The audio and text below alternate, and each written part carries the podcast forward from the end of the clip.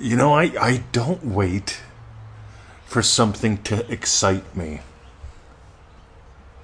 I, I, I notice this is what I want to catch on fire. This is what I want to illuminate, explore, give life to. By the way, this doesn't mean that sometimes there aren't just quiet times. Sometimes there's just quiet times where you just sit and stare at the ocean. Or you just enjoy being in nature. Or you take a little break, have a little nap. But I don't look for something to excite me.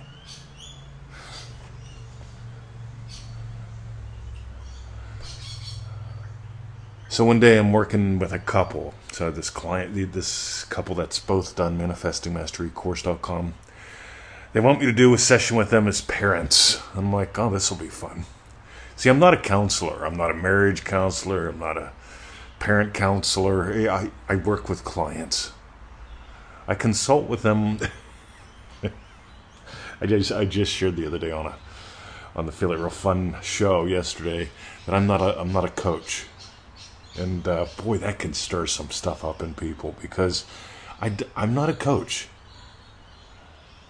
I, I'm a consultant, and I want you to notice some differences here because as a consultant. Why do you bring a consultant into your business? Why would you bring a consultant into your marriage, your relationship? because they can see things you can't. I'm not here to encourage anyone. If I, if anything, I'm here to discourage you from doing dumb shit. I'm here to help you stop making mistakes. And here's one of them. Ready? This is so great. Ready? This little preamble is so important, and you'll get why right now. So when little Billy was little, they gave little Billy ten dollars to clean his room, and they gave little Billy five dollars to do his homework and so little Billy amassed a fortune. He spent some of it, he saved some of it because they made little Billy save some of it.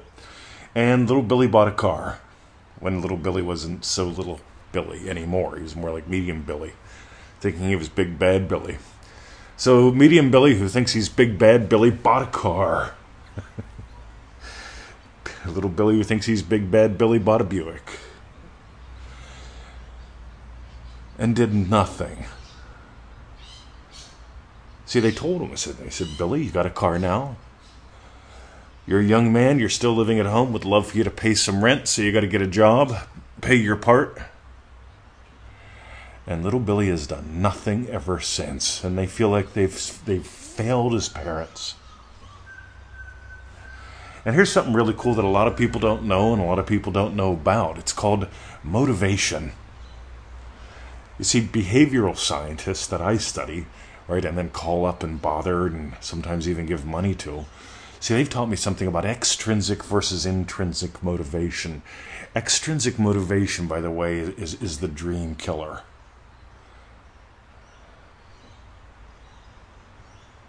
You see, when I was little, my mom didn't pay me to clean my room.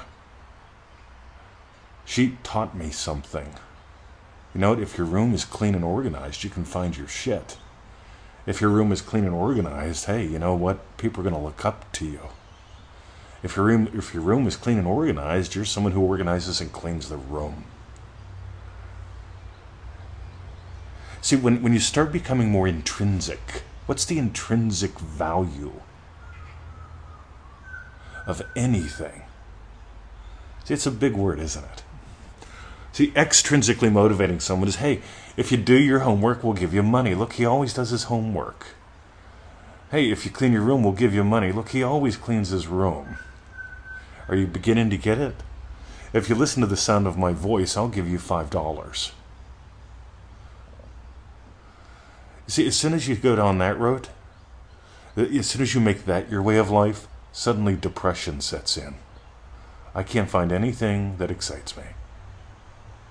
See, here's my problem. I I'm a lifelong learner. I got this from my grandma. My grandma was fascinated by everything.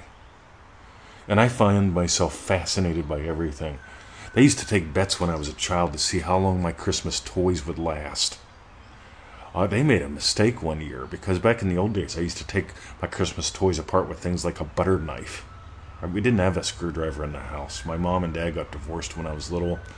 And my dad was never a big tool guy anyway. He had tools for like his tree farm, but he didn't have tools like screwdrivers and shit. And so there weren't any screwdrivers around the house, but I discovered you could take apart something with a butter knife. So that's what I did as a child. And at one point, you know, they actually gave me a little toolbox. They thought, oh, he likes fiddling with stuff. Let's give him tools. They gave me screwdrivers and a hammer and a saw. That was a big mistake because I started taking everything apart because I am curious. You don't have to pay me to take apart my toys. I take apart everything. I love, I'm fascinated by everything. I'm a lifelong learner. I don't study to get good grades. See, I'm massive on this thing called impact. And one of the things that I've noticed, the more I amp up my impact, since I have decent business systems built in, you know, the more our incomes, you know, amp up just for fun. See, fun isn't pursuing happiness. Fun is what you bring, joy is what you bring to the occasion. Some people, they drive to Disneyland thinking when they get there, that's when the party begins. As far as I'm concerned, the party begins as soon as I step foot in the car. I bring the party to the car. You catching some attitude? Now, here's the thing I also don't have to do anything to enjoy myself. I can sit and stare at the trees, at the birds. I am so fascinated by birds. God, I, a fella years ago, another mentor of mine, taught me the bird language. And you know, a bird is really vulnerable. Generally speaking, a bird is very vulnerable when it's on the ground. Birds are designed to fly. And when I sit here and I sit here on a little veranda and I look out across the, the way, the little meadow across the stream, and the birds kick up, they fly up at a, at a very steep angle whenever they feel threatened. And the way most people walk, it threatens birds because most people are walking on autopilot.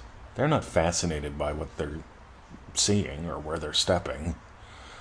They're just like going, they're just going someplace or thinking about where they're going. And they're missing the journey, they're missing the adventure. And this is my invite to you today. Because, you see, I get to have adventures every day. Because I didn't settle for the journey most people take. You could say I've, I've taken the path that, that's least taken.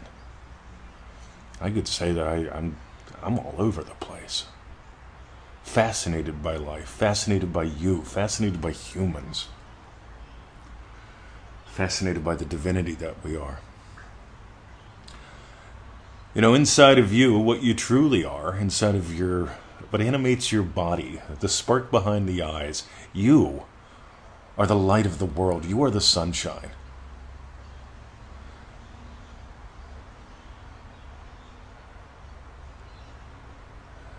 My buddy Eric at the pool, he calls me sunshine. He says, when you walk in here, everybody lights up. I gotta say, I think it's true. I don't think he's blowing smoke up my sunshiny ass. And I want you to just simply explore and play. What do you want to give life to today? Could be something simple like a yummy meal, could be something simple like a yummy podcast, could be something simple. You know, we've got a friend from India showing up today. First time we get to meet her. I've imagined up a yummy meal. Can you tell I've enjoyed it already? I imagined up a yummy meal yesterday and enjoyed that too with somebody beautiful.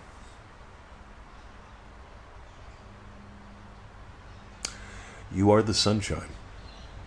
Now, here's the thing if you find that you've been extrinsically motivated, chasing happiness, if you were trained to clean your room for a payment, you realize most people live their entire lives that way. They go to work for money. I keep suggesting something. Why don't you imagine making great money while doing what you love? That might actually have you build some systems or work with someone that can help you build some systems. think about things a little bit differently. You know, I, I, I shared years ago my little ebook strategy. Let's talk business just for a second. I love taking apart the work of Neville Goddard. It's not that Neville Goddard's work even woke me up. I woke up and then remembered reading about this guy, Neville Goddard, who basically said waking up is no big deal, we all do it. Because everybody online back then was talking about how special you are if you wake up in this special time, you're part of a special group, and I'm like, Jesus. Right. Neville said, hey, we, we came here to know imagination. We came here to live out something, a pattern, a process. And part of that for me involved the dark night of the soul, where I just didn't do much for a little while. I couldn't. I sat and wept. But the cool thing was, I found myself having the capacity to make a lot of money real quick. I, I'd been part of the team that rolled out smart cards in the US, and so I set up a little business doing simply credit card processing. And I didn't go door to door, I didn't go business to business. I didn't do nothing after I set up the business. I stayed home and wept because I was in what most people would call a spiritual depression. And it wasn't a depression at all, it was the dark night of the soul, a very different experience. And I just wept. And when the money would run out, somebody would call me up and say, Hey, you still doing the credit card thing? Yep. Hey, my buddy who owns three pizza shops needs three machines. Go see him. I'd put on an outfit. I'd go see him, and the guy would get three full boats, which would give me about 10 grand. And I'd uh, order up his machines, install them. Between all that, I'd go home and weep. See, it's not all sunshine and rainbows. You know, the promise is a very literal thing. I'll mention that just for fun. Because Neville taught two things he taught the law and he taught the promise. The law basically is surrendering to your wish fulfilled, becoming one wish, one with your wish.